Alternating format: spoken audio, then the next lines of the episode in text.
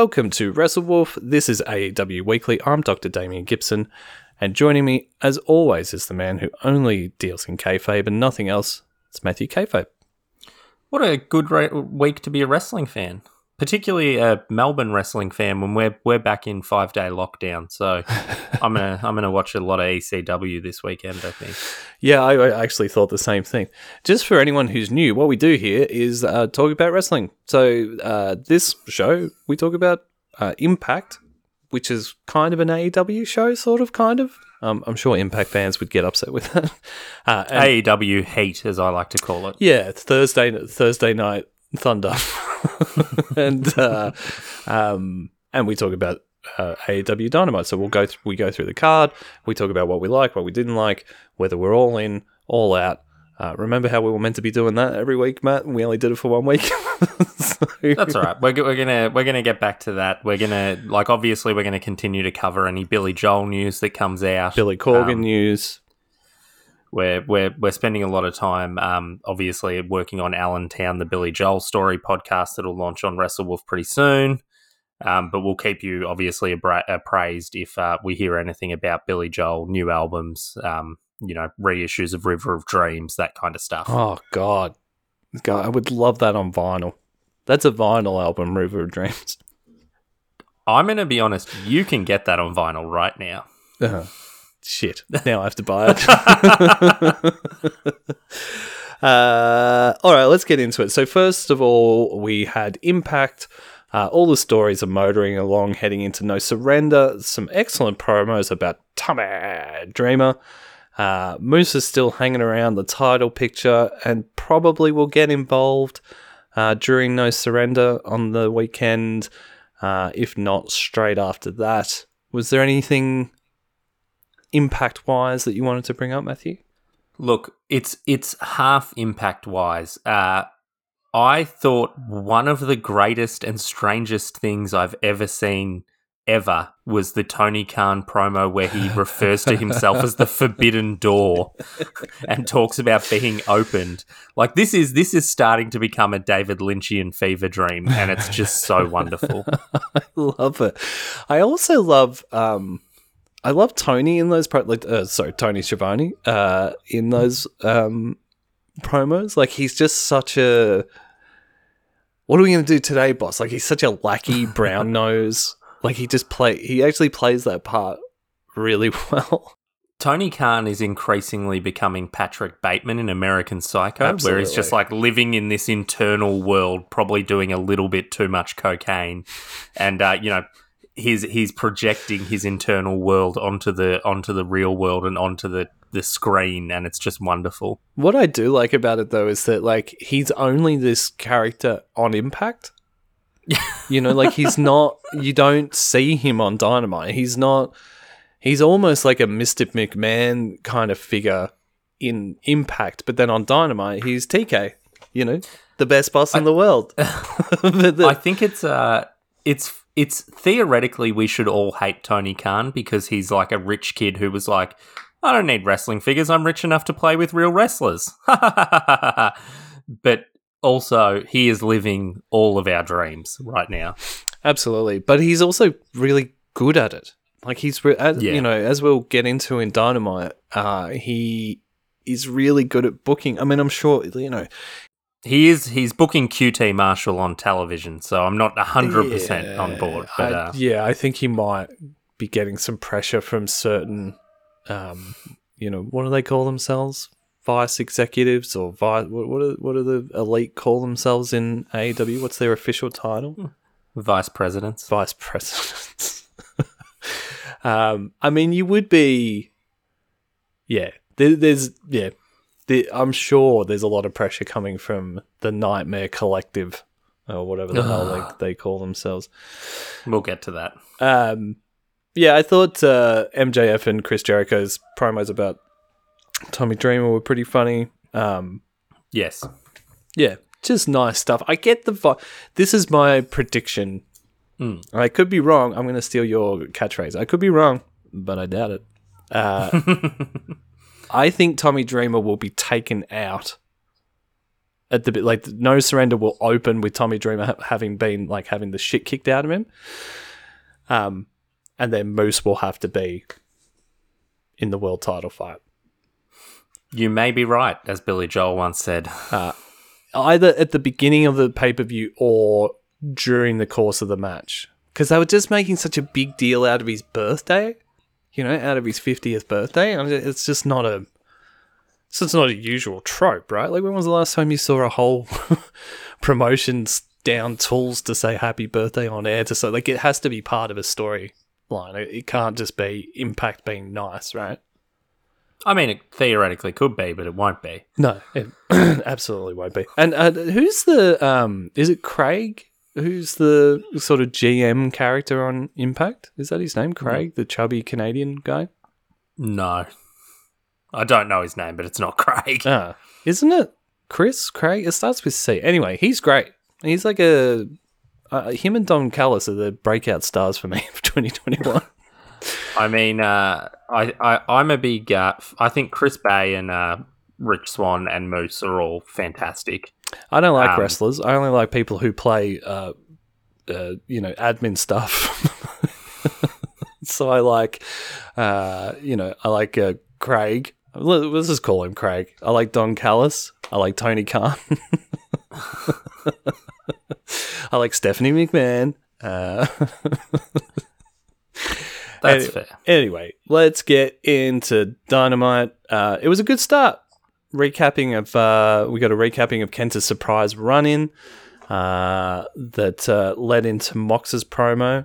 I loved Mox showing the IWGP US title or the New Japan US title. That- I actually got like a little pop when he popped it up on his shoulder. I was like, "Oh, holy shit, he's got the belt!" Um, and saying there were a whole bunch of people that wanting to take him out, and he wished them luck. What did you think of this promo? Uh, I think that New Japan should immediately rename their titles because being like, I'm the IWGP uh, Junior Heavyweight Champ, like it's just, it's too much. it's too much New Japan. It's too much. Come on. But this promo was uh, like, I think I might no longer be a Jon Moxley hater because uh, I like it. I like everything he does. I, I think you didn't like him as champion. Not as not as uh, AEW champion, but I like him as IWGP Junior Heavyweight Multi-Weight Champion. it's not. It's not that hard. I mean, it's IWGP US. Well, actually, it's new. It's New Japan Pro Wrestling IWGP US champion. It's not that hard, man. I don't. that uh doesn't doesn't sound good to me. no, it doesn't roll off the tongue, does it? Um, The the, the multi-grain tra- champion. the first match we got uh, was Darby Allin versus Joey Janela. Uh, Joey Janela looked good in this match. Darby Allin got the win clean with a coffin drop.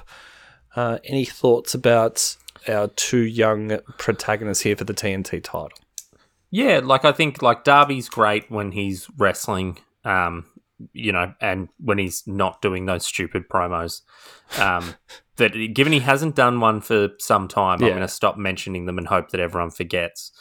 Um, the Joey Janela was like the man on the indie scene for so long, Mm.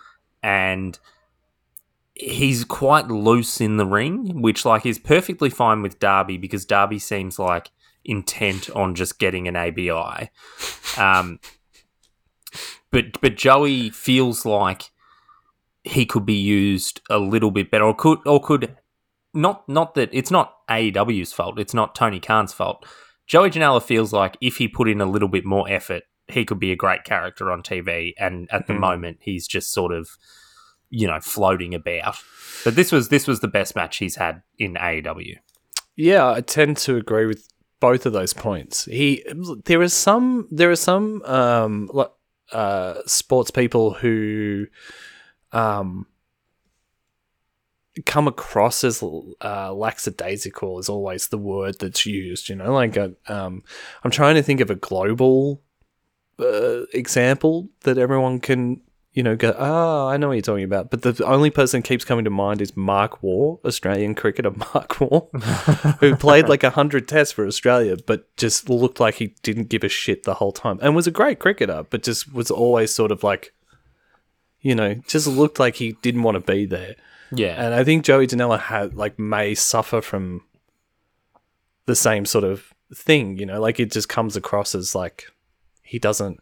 Nick Kyrgios, the tennis player, is uh, Mm. someone who has body language like that, you know, like um, he's the kind of guy that maybe could be, you know, he could go down and, and have some X Division matches or some Monsters Ball matches in Impact and, you know, maybe build up a little bit more buzz uh, on a semi. I don't know. Is that, do you count Impact as like a national stage? I do. yeah, I like Impact. Definitely now, Um, yeah, for sure. I mean, that sounds so so backhanded.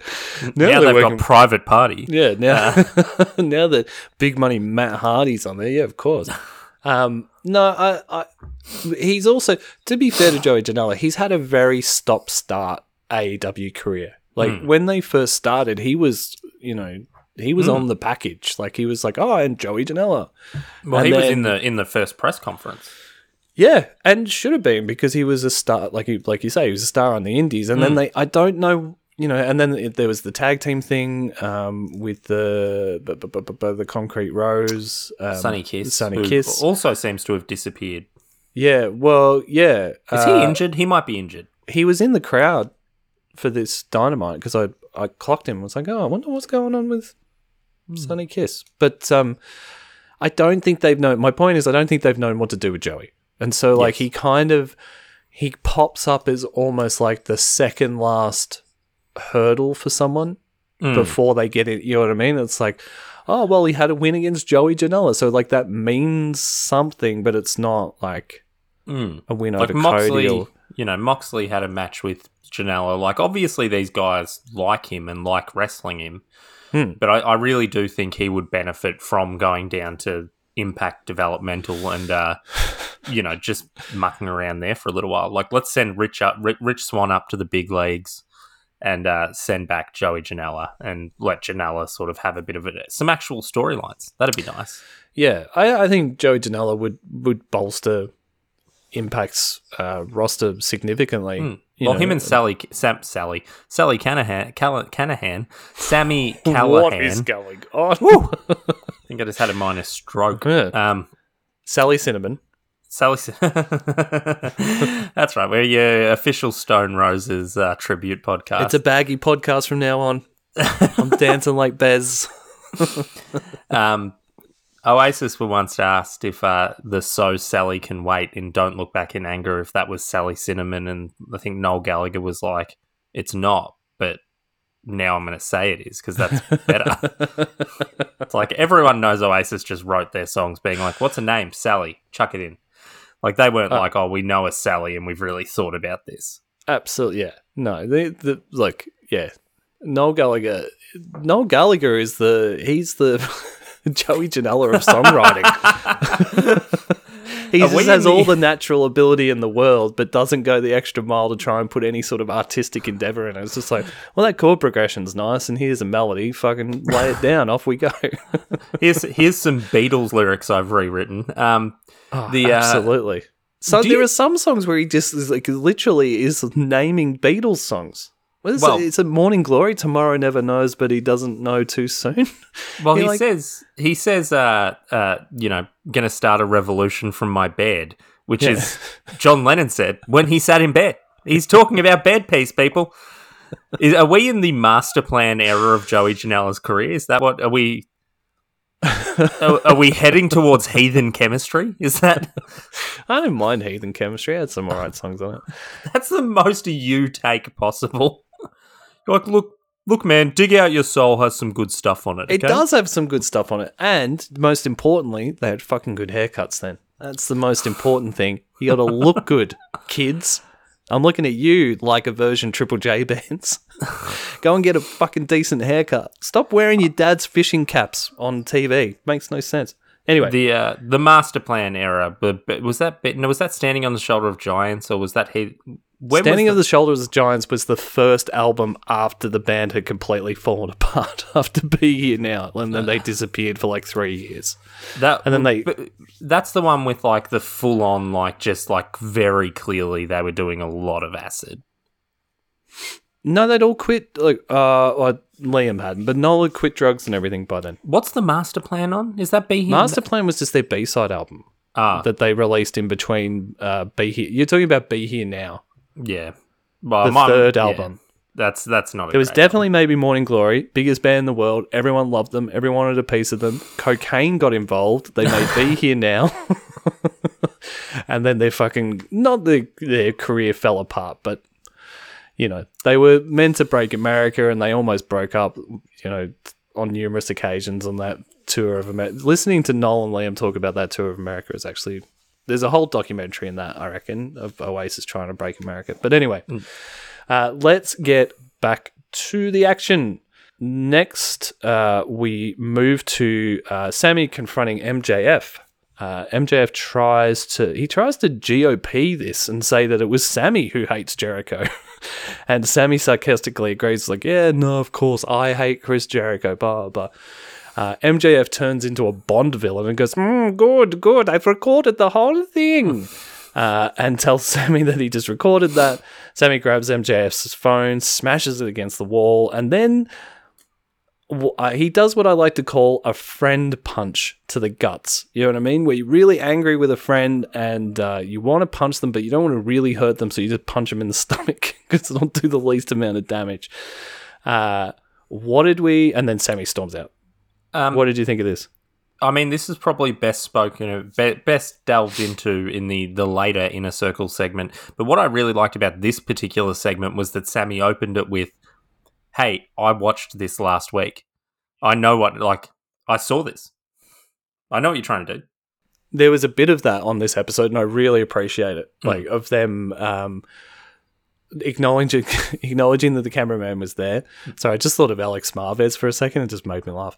Um, and and uh, uh, acknowledging that it's a fucking TV show and that they can watch it. Mm. Chris Jericho's big on that, so I think that's his directive. You know, like Yeah, I've heard sense. him bang on about that on numerous occasions, and he's right. Like, um, it's you know, it, it makes no sense when wrestlers are, you know, talking about their devious plans on camera. But Mm. anyway, uh, next up we had Cody Lowe. Co- Whoa. What is happening to us today? Cody Rhodes and Lee Johnson versus Peter Avalon and Cedric Peroni. Is that right? I don't know. I'm I'm, pretty. not a big tri- Cedric Peroni fan. I tried to I tried to find anything about him and I just couldn't. Uh, anyway, Cody Rhodes and Lee Johnson uh, get a win with a surprise roll up. Well, Lee Johnson got the surprise roll up. Uh, Johnson gets to cut a promo and shouts out everyone except QT Marshall, which made me instantly fall in love with Lee Johnson. uh, judging by QT's terrible acting in the background, a story is planned. I don't want to go out of I don't want to go out of kayfabe, but I'm about to. Uh, ap- apparently, Cody Rhodes has been just like watching the Larry Zbyszko Bruno Sammartino feud, uh, where the the tra- you know the, the the sort of legendary trainer QT Marshall being being the Bruno Sammartino of uh, AEW uh, is, is his protege turns on him. Um, so I think that's just where we're going. I don't want to see this. I don't care. Let's let's let this happen on Dark. Uh, let's have Yeah. Cody go away for a little while. I feel that Cody Rhodes, uh, being the face of Black History Month on uh, AEW, may have uh, overexposed him to me. He's married to a black lady. So, you know, he's basically black. Is that what he's saying? Well, that's it. It seems a bit like, that, it. The yeah, no, fuck the Nightmare Family. Like, really, just fuck them. I just don't care. I love Cody. Cody needs to be like the reason why his dad worked as a baby face in the old WCW and why he usually works is they're on their own. Hmm. The face needs to be on their own. They don't have a big giant entourage because that's dicky. You know what I mean? Like that's It also makes him look like such a uh, fucking idiot to be like, hey, it's like the the Kenny Omega has like the Good Brothers and the Young Bucks, and uh, you know Jon Moxley's a, a lone wolf. Uh, Taz has fucking Will Hobbs and Brian Cage and Ricky Starks. I've got uh, this skinny guy you've never heard of, QT Marshall, my elderly brother, and my dog. it's like I want to beat Yeah. them up, like. It's the Sandlot kids of wrestling at the moment. it really is. Uh, yeah, I think you're right. Cody going away for a bit would, uh, I think it's the right thing for for everyone. But Mm. anyway, uh, we move backstage. The Young Bucks are just hanging out. Uh, Gallo and uh, Gallows and Anderson come up to them. They tell Gallows and Anderson that if they hadn't interrupted last week in the tag team battle royale, they would have won, and they would have picked Gallows and Anderson for a championship match. It would have been an Inter Bullet Club spectacular. After after being razzed up by Gallows and Anderson, the Young Bucks announced that they will challenge Santana and Ortiz for the AEW tag belts next week on Dynamite. We we've we've got a wrestling match. Great. They're, they're doing a lot of good. They've started to sort of pick up their character work a little bit and not just have, oh shit, I'm excited to see this match, but I don't know why it's happening, which was like a real hmm. thing that Dynamite did. Now it's like every match you're like, not every match, but lots of matches you're like, hey, there's a reason for this match. Yeah, and that's that's all we ask for. Like, I um, It's not all we I ask really- for. Let's be very clear. You're like, and tag team partners must dress the same, and I, Yep. I want people to look uh, handsome or fat. Um, Look, I have a lot of rules, but I just rock stars should have fucking good haircuts. That's my number one rule. That's number one. Uh, no, look, I I really really enjoyed this episode of Dynamite. The uh, probably the most I've enjoyed a, uh, a Dynamite, I reckon, in three or four weeks, man. And and what I really and not to say that those other Dynamites I was hating on, but what I really liked about this uh, episode is the amount of storytelling in it. Like, you know, just little this. There was so many promos, but all the promos were necessary, and they all helped the story putter along. You know what I mean? Like to move along to whatever the what is the net revolution is the next pay per view Revolution is like next yeah. month. And the good thing about AEW having those quarterly pay per views is that you can tell stories over a long period of time. And I don't know if they've been utilizing that as much as they possibly could. But as I said before, I think the Brodie Lee thing really, uh, sorry, the Brodie Lee thing, Brodie Lee passing away, um, would have had a huge effect on everyone involved in the promotion. So, um, you know, I'm trying not to be too harsh on, you know, a bunch of people who were obviously grieving and trying to work at the same time. So, um, but I feel like they've really hit their straps with this episode, and hopefully it, it stays at this sort of level um, going into Revolution. The only other thing I was going to say is I, I did watch Raw this week, and I couldn't help but think last night when I was watching Dynamite that maybe my pleasure in watching Dynamite was in comparison to watching Raw. Well, I haven't watched Raw in a very long time, and uh, I, this was a great episode of Dynamite. I, I like you may you may have enjoyed it more due to the fact that you know that shit wrestling is happening elsewhere, but uh, this was actually good. I didn't hate on Raw as much as I thought I would. It's the first Raw I'd watched in a while. I'd been watching SmackDown a little bit, but not much Raw. And I watched Raw. I was like, oh, look, it's not great, but it's WWE. What do you expect? This is how they book things. Um, and there was still some good part, you know, like Edge is great, and Randy Orton's great, and Drew McIntyre's great. So there's enough people on there's enough talent on there for you to go, eh.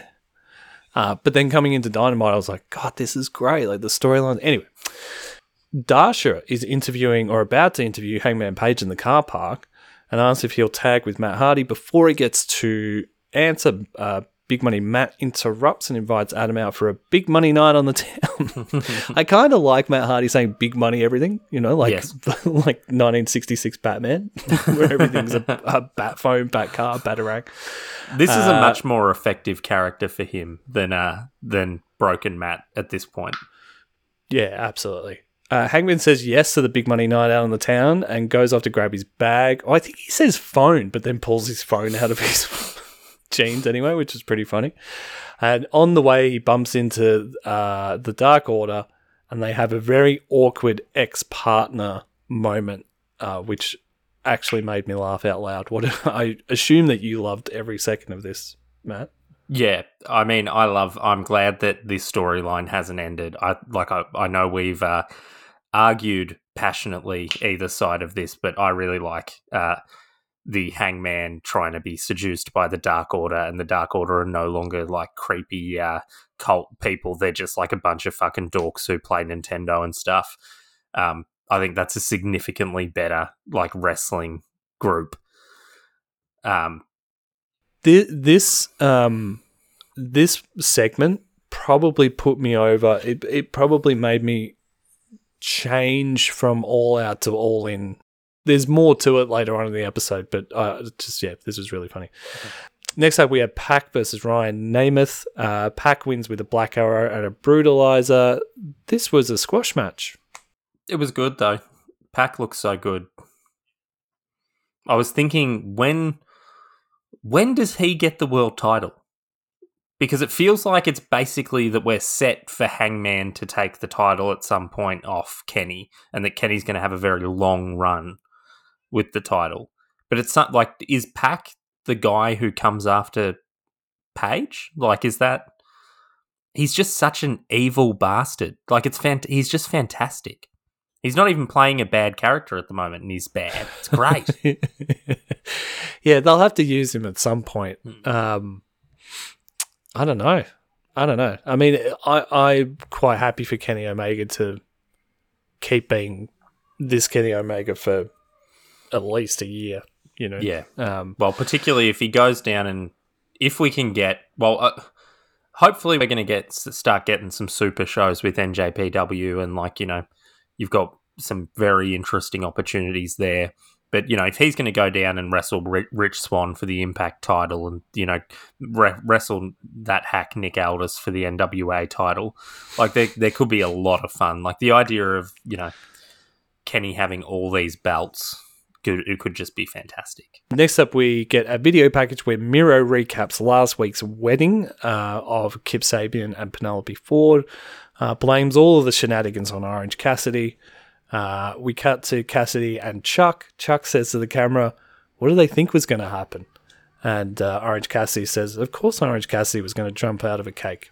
Great Orange Cassidy best friends work. I, I just I thought this was a star making line. I thought it was like you know he has so many of them, but of course Orange Cassidy was going to jump out of a cake is like a, a video promo line in ten years. Like it's just so good. Yeah, it's Monty Python esque. No one expects the Spanish Inquisition. Yeah. uh, it's just like, of course, Orange Cassidy's going to jump out of a cake, and like they they uh they managed to make what is potentially an embarrassing promo. Hmm. Um, like they they lean into it, but are also distancing themselves from it at the same time. It was this really kind of cool thing of like, yeah, we were there and we had fun but also this kind of like meta language of like, of course, Orange Cass- Cassidy's going to jump out of a cake. Like, these are the storylines that shouldn't be taken too seriously.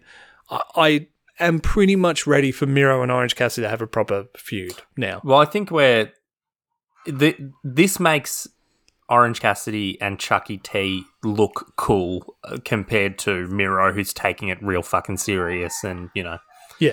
Like it, it, was just done well. But yes, let's have a Miro Orange Cassidy match. That'll be a lot of fun.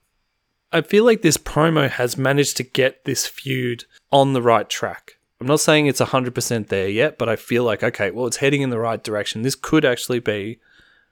Because we've said this on numerous episodes, but Miro and Orange Cassidy in a feud should be great promo, should be great wrestling. It should be great. But so far, because of the Kip Sabian part, I mean, it's not Kip's fault, but because of the Kip Sabian Penelope and the wedding and the this and that and the video games and that all needs to be put to one side. And I just think an old fashioned feud, like we don't like each other, mm. and then let the two guys play to their strengths in promos, Yeah, then you're going to have a really great story going into Revolution. Mm. I can't wait to see it. If it's done correctly. Next up, we're in the gorilla position. Jericho's about to be interviewed by Dasha. She comments on the whole inner circle not being there. All of a sudden, MJF appears out of nowhere uh, and dobs on Sammy to Chris Jericho. says Sammy punched him for no reason, broke one of his ribs, and he's got a big bandage on his ribs. Uh, and Jericho just can't believe it. Jericho can't believe that this is uh, this is happening. We immediately their music hits. Uh, Chris and MJF's music hit, and we immediately go into Chris Jericho and MJF uh, versus the acclaimed. Jericho and MJF win this with the Judas effect after interference from the inner circle. Um, Sammy then, uh, well, the, all the inner circle except Sammy Guevara. Sammy Guevara comes out after this, confronts Jericho and tells him that he's quitting the inner circle, uh, and then walks down the face tunnel. Mm. Uh, Chris is really sad. Uh, then Alex Marvez does his weird. Uh, the butler from Mr. Deeds thing, where he just walks into the camera frame. You're under, underestimating the sneakiness, sir.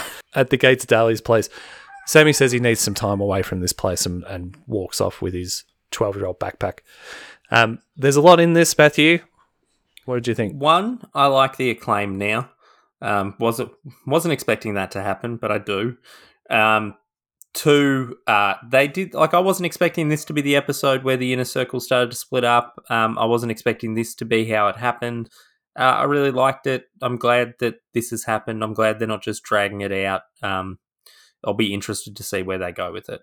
Yeah, uh, this was the exact right moment to pull the trigger on Sammy leaving the inner circle. Uh, I immediately was uh, all in on Sammy being a face, which I didn't think I'd ever say. Um, and, and I have done a full 180 on the acclaimed. I, I think it was five episodes ago where I was, I think it was the last solo bolo that I did where I was like, the acclaim suck. You know, AEW sucks, Dark sucks.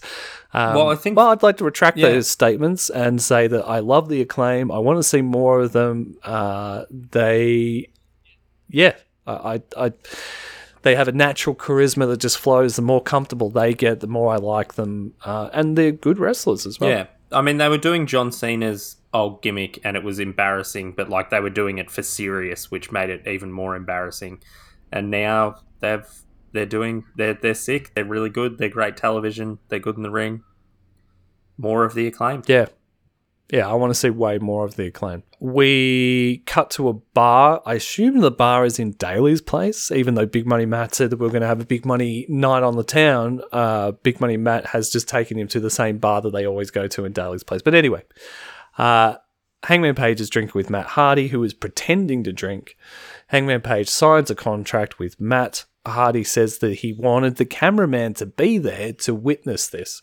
And then Hangman Page orders another drink after Matt leaves. Do we think this is a swerve, bro? I don't think it's a swerve, but it's uh you know it's gonna create a story, so that's good. You don't think it'll be, you know, something next week where Hangman was like, I didn't sign my actual name or. No, I don't think they. I hope. I hope they're not gonna like you know Vince Russo. Like, I I don't. I don't think they're gonna do that. I think they're gonna be Hangman's gonna be like. I didn't want to do like I you know I didn't realize what I was doing. You know this isn't what I wanted, Yeah. and you know storyline ensues. Poor Hangman. Tony Schiavone is about to interview Sting in the ring uh, when Taz and Big Willie Hobbs appear uh, on the Jumbotron and say that they're going on a road trip. Uh, the camera cuts to Ricky Starks and Brian Cage, who are zipping up a body bag with Darby Allin in it, which is then attached, which is attached to the Team Taz limo. They drive out of the car park with Darby Allin being dragged behind the car for real. Sting's not happy about this and takes off uh, down the tunnel after them. Uh, this was pretty, pretty cool, right? My name's Darby Allin, and this is the this is the body bag car drag. Um, yes, this is pretty cool. It's hard to. It's yeah, it's good. It makes them look like the worst fucking people on the planet. Like America does have a pretty bad history of tying people to the back of cars and driving around. And you know, I'm not sure they necessarily wanted to invoke that particular image, but it's a pretty good one to be like, well, look how shit we are as people. Yeah, absolutely. A- And and as far as timing goes, like, um, you know, there uh, I've heard other people, uh, like uh, Ross Tweddell from Cultaholic, and even Simon Miller from um, uh, what are those guys called? Uh, what Culture? Sort of talk about how like Team Taz haven't done anything. It's been weeks of Sting and and Darby coming to the ring, and them just sort of showing up and going, "Hey, we don't like you." Well, they they did do something tonight, and uh, it really puts them over as the heels in the story, which is great because um, you know there's now a reason for Sting and Darby to be you know wanting rep- retribution, or Sting, you know maybe the I don't know, maybe this turns into just Sting versus Team Taz, or I'm not sure, but I'm I'm really interested to see what happens with the rest Yeah, of it. absolutely. One of the funniest things that I think I've ever seen on Dynamite happens here. Kenny Omega is on the golf course. He's in a sand trap about to hit a, a shot out of the bunker onto the green. And Alex Marvez. Alex Marvez is quickly becoming my favorite character on Dynamite. he just he just walks in in a full AEW suit. In, he's got this weird way of walking as well. Like he's very um he's got a kind of deer in the headlights uh, personality to him on on camera. I mean, he asks fine questions and all that kind of thing, but I like the fact that they're leaning into his awkwardness, and he just he. I don't know if you've noticed, but he just keeps showing up. Like in all of these, like Kenny Omega promos, he just keeps showing up in weird fucking scenarios. like, why should he was at Kenny's house a couple of weeks ago? Now he's at the golf course that Kenny Omega's at. Like, it just makes me laugh so much. Anyway, uh, he interrupts Kenny on the golf course. Kenny says that he isn't worried about tonight's match because he's forgotten how to lose. Uh, and then we get some great Don Callis work in the background. Cheating on um, Kenny's behalf to to let Kenny know that he's scored an eagle. Yeah, this is great. we now have uh, Thunder Rosa versus Leyla Hirsch in uh, a round one match of the women's number one contender tournament qualifying match. That's almost as long as Jon Moxley's New Japan title. Thunder Rosa gets the win with the Fire Thunder Driver. What did you think of this match, Matthew? I think uh, increasingly every time I see Thunder Rosa, that Tony Khan at some point has to buy the rights in perpetuity to Thunderstruck by ACDC and put together the like just let like she's got a sick theme. She doesn't need Thunderstruck as her theme. Thunderstruck is a is a better song than that, but you know there could be an incredible package with Thunderstruck. Oh, absolutely. What I really liked was that they were actually they did this a little bit throughout the episode, and I would like to see more of it of the little video package promos just before matches. So as they're getting ready and stuff, they're like, "Oh, you know, Thunder Rosa had some thoughts about her match uh, earlier today," and then it cuts to her, you know, and she just did like a little 30 second promo before this match but it had showed her personality that i saw a lot of on on nwa that i really liked this kind of like cocky uh, fun woman that she is, and it was like got to see a bit more of that in that promo, uh, which I was really appreciative of. Um, I, I just love her. I, she might, she might be my favorite female wrestler of all time. I can't, it, like, it- she's gone. Yeah, I just, uh, yeah, I just love her on so many levels. Like, she's just such an amazing wrestler. I love her promos. Um, I love that she's not letting go of uh, the big nose talk of Britt Baker. Um, and I also love that she called out about three different wrestlers in this promo as well. That, like she's going to go after Britt Baker, she's going to go after uh, Hikaru Shida, she's going to go after Serena Deeb. Like, it's like great. Agreed. Uh, next up, we're backstage again. Jungle Boy is speaking with Tony Schiavone. he says that Jurassic Express uh, didn't rat out FTR after getting beaten down by them last week. Sorry, the week before.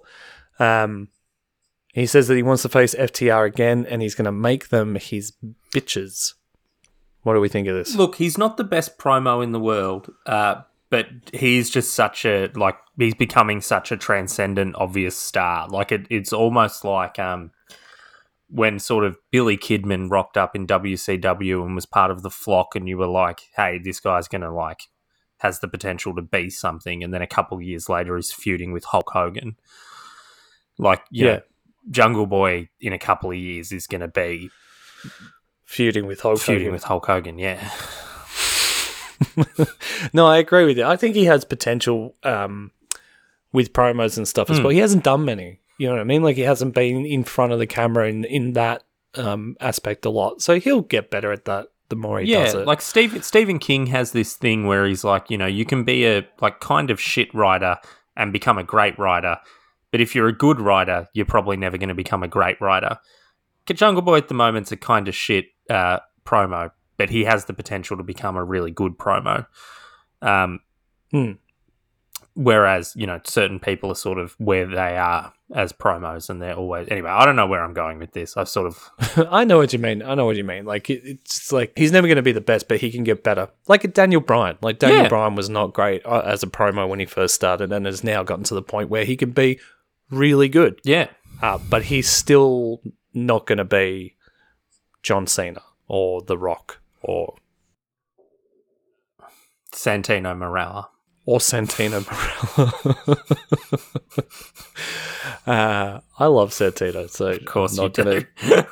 I do, man. I love it. The Cobra. Um, next up, we're at your main event, ladies and gentlemen. Kenta and Kenny Omega. It still feels weird to be saying this. Kenta and Kenny Omega versus Jon Moxley and Lance Archer in a Falls Count Anywhere match. Kenny and Kenta get the win after a V trigger and one wing, one winged angel. Uh, after interference from the Good Brothers, there was a lot more that happened in this match. I'd be interested to see what you thought of this, So, Mister Kayfabe. like, I loved this. Obviously, this was incredible. Uh, I liked. I think it like made Lance Archer look like at one point he was he'd basically taken out Kenta, Kenny Omega, and the Good Brothers. Like he just looked unstoppable. The fact that it took four people to to get him down made him look great. He was the best in the ring he's ever been. I'm more interested in Lance Archer now than at any point since that promo where he was in the woods like killing hillbillies with Jake Roberts. Um, I like that they beat up Jake Roberts. Like it, you know, it- beating up an old legend is is something I really enjoy heels doing. Like particularly this Kenny Omega who like is such an asshole and you know just if you know takes everything personally and is deeply you know just needs to be beloved at all points. Um and also uh Kenta is amazing. Um you know WWE clearly fucked up by not making him a massive star like he's been absolutely everywhere else uh, he wrestled. Um like the fact that when Omega won, they cut back to Kenta, who was just laying fists onto Jon Moxley. Like it just made him Hmm. look like he was just like he didn't actually give a fuck about the match. He just wants to hurt Moxley as much as possible. Um, Yeah. Moxley got in a little bit of silly uh, Dean Ambrose gear, hitting people with potatoes, but that's fine. Um, he can't stop himself. He's like, "Where's my hot dog cart?" Um, you know, uh, it's he he can't. th- th- There is he definitely sometimes leans to Dean Ambrose, and it's confronting. The one thing I would say that was a little bit weird about this was that they ran a ran a package recapping the match in the middle of the match. they did. I was like, "Hold on, did this match end? Are we what? What? what? They're still wrestling, and we're watching what had happened. What we'd already watched." I did notice that. It is a weird. I don't. I don't know if that's a trend that's going to take off. hope but um, yeah, this was. This had a lot of uh, gaga that I like. You know, we got it. We got a, a look at uh, the kitchen. No butcher and the blade working. Unfortunately, I think that would have been a nice little touch to just have them cutting up some carrots in the background.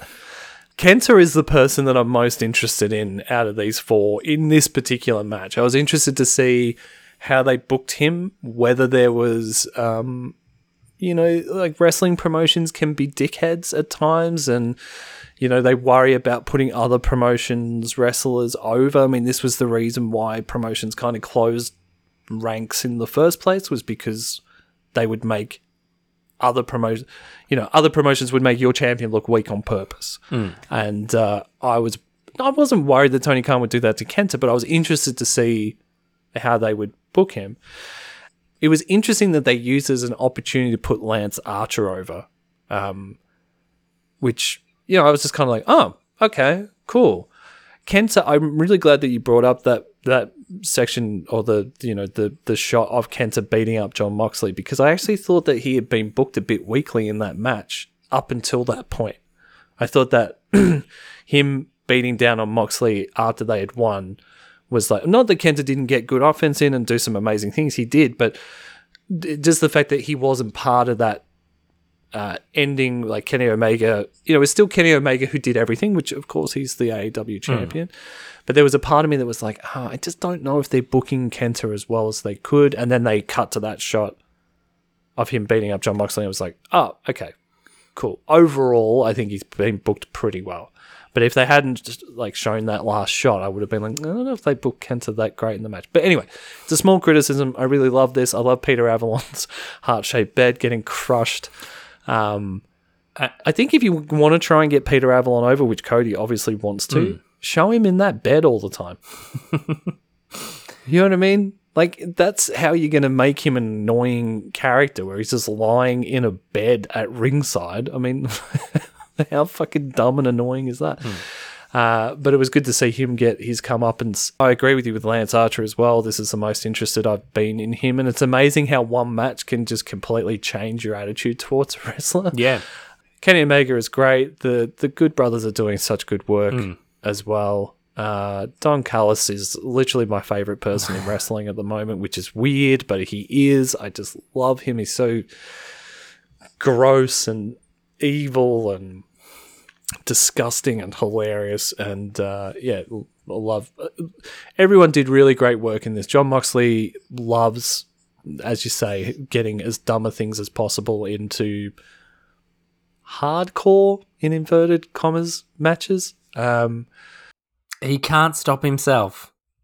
he can't help himself. Yeah, uh, I mean, he did have a baseball bat with wire wrapped around it as well, just to counteract that. But uh, And they did some real non Triple H shots with that. Like there looked like there was some actual get it. Like you know, Karl Anderson was wearing the Impact uh, World Title belt, but he took uh, a shot to the title belt pretty hard. It was good. I liked it. It looked like he was actually getting hit with a baseball bat, not. You know, it was more Mick Foley than Triple H. I know you're a Triple H guy, but like I think in those hardcore matches, um, Uh, I'm just going to leave that there, let it become kayfabe. Um, and and uh, uh, I really loved Kenta's running sort of, uh, what would you call it, power drop off the stage onto Yeah, to John gr- Moxley. that was in the the the stomp. Like that was incredible. That was probably the best moment of the match. That's the mo- that's the thing that uh, comes out of that match in in video packages, right? Yeah, and yeah, and Kenta gets you know he gets his moment, and it's also a good advertisement for Japanese wrestling. It's like you know if if you were sitting with a mate who'd never watched any Japanese wrestling, you'd be like, oh, that's how they hit each other all the time in every match for hours on end. Ke- Kenta Kenta also tweeted uh, at the end of this match. Uh, he tweeted, "Living my fucking life. See you AEW." so Oh, so I hope Kent is coming back. Um, but if not, that's the most impeccable way to leave. that's fucking great. I want to. I want that to be our sign off from now on. from now on, Matt and I are living our fucking life. See ya, WrestleWolf. yeah, that's awesome. I, I, uh, I mean, there is. Is there any reason for Kenta to be on again? There really isn't. I mean, it's, it's sort of you know Moxley now moves across to that weird American New Japan show that New Japan have got. I just want King Switch. That's all I want. Like a Kenta can come back. Very happy to have Kenta. Let's get let's get Switchblade on AEW. Yeah, man. He cut another promo during the week. He's just on fire. His promos are so good. And he somehow manages to make it a, a Kiwi accent sound evil. Hmm. I don't know if I'm biased because I've had a couple of ex girlfriends who are Kiwis, but like uh, the accent to me has always been like, oh, you know what I mean? Whenever I hear a Kiwi accent, I'm like, oh, you guys are adorable. I mean, that's so patronizing to a whole. Have you seen Have you seen Once Once Were Warriors? Yeah, I know. I knew you were going to bring that up, but I. but anyway, I, in my head, I'm always like Kiwi accent is super cute and adorable, and then Jay White cuts a promo, and I'm like, Jay White, it's such a oh god, I hate you so much. But yeah, but anyway, the relationship now exists, so hopefully there is a um, yeah, hopefully there's more New Japan stuff on on AEW. Um, But yeah, this was a great episode, man. I loved it. Um, and I'm I'm looking forward to uh, No Surrender on the weekend. I'll check that out. And um, the Impact pay per view, by the way, kids, if you don't know what I'm talking about. and uh, yeah, I just think AEW is really humming along at the moment. I think they've not that they were out of form, but I think they're in top gear right now, and uh, I'm looking forward to next week. Like, actually, can't wait to watch next week's episode. Yep, absolutely agree. They're hitting on all all cylinders, and they reference Sting, uh, tomato face Sting from the NWO Wolfpack today. so, like, you had to be. I was as- as I- excited. I, was excited. I, I I love those little things where it's like you know, too sweet, too sweet, me bro. Throw it up, throw that up there. And, and then Matt, like I like uh, Matt Hardy being, uh, not Matt Hardy, Matt Jackson Matt being Jackson. like embarrassed about it as well. It's like, is that a story? Like, is that the beginning of a story, or is that just like a little BTE joke that I don't get? Uh, and Gallows and Anderson are funny, man. Like they're yeah, they are know, funny. uh, They're wrestling funny, but they're funny. And Hmm. uh, yeah, the reference to Wolfpack Stinger, you gonna too sweet me, bro? uh, was great. Anyway, we're fucking living our lives, so let's get out of here, Matt. See you, see you, brother friends. Until next week, brother friends. Pepe is dead.